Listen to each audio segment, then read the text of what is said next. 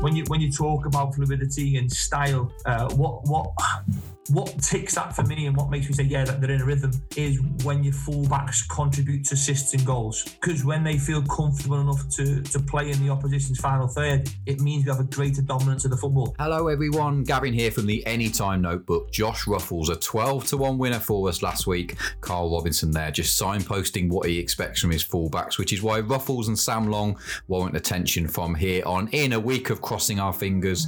Covid still here. Pitches are frozen. Hopefully we'll have some some football this weekend. And if we do, these are the players to look out for.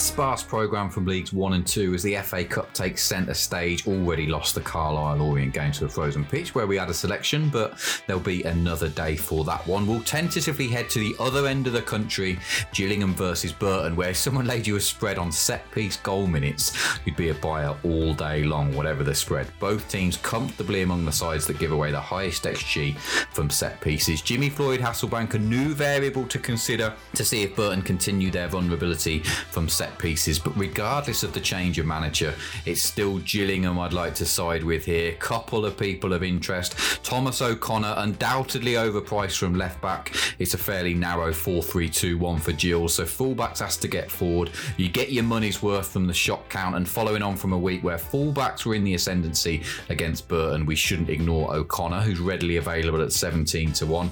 Well, how about another Connor, Connor Ogilvie, the wrong side of six foot when you're looking for towering centre centre back threats. However, does find space extremely well. Two already this year. Ignore the goal last month against Rochdale, which came from a deflection, but he's missed a sitter against Plymouth last week to add to a consistent portfolio of chances over the last month. If you're lucky enough to be able to get on at the 18s, then he's another for the list.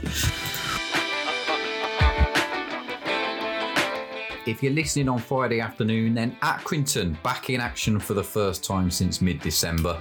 I need to look into it, but instinct tells me a lot of these teams coming off COVID breaks do really well. Charlton are one of those sides tracking at over 30% of goals conceded from set pieces. Not the first time we've put him up, but Michael Nottingham still the better 16s for Stanley here.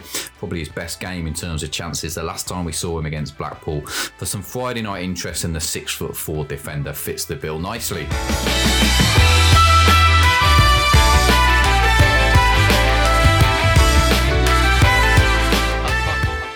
That was it for the EFL action this weekend. I did have a quick glance through the FA Cup card. Always a gamble guessing motivations, starting 11s, and what they're like. However, how about a quick big price patent for the ages with a limited amount of reasoning? First up, I'm sure your cup upset opinionators are going to be all over Sheffield United heading to the Mem to take on a resurgent Bristol Rovers under Paul Tisdale. The Blades obviously find this a class easier against League One opposition, but I thought Alfie Kilgour was a bet to nothing at 24 to 1. Rovers not necessarily one of those sides at the top of my list when it comes to set pieces, but Kilgour's the name on the list at the right price, and such is the case here.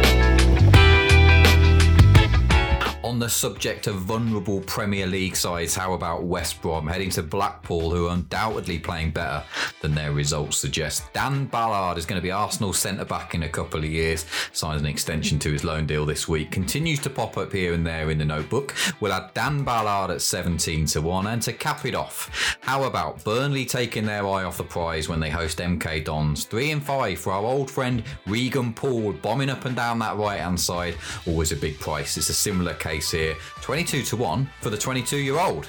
Kilgour, Ballard, and Poole then to step up to the plate against Premier League opposition at monster prices this weekend. Whatever you are backing, stay safe, be lucky. We'll all cross our fingers that we still have some football to watch next week. Until next time, Notebook fans, be lucky.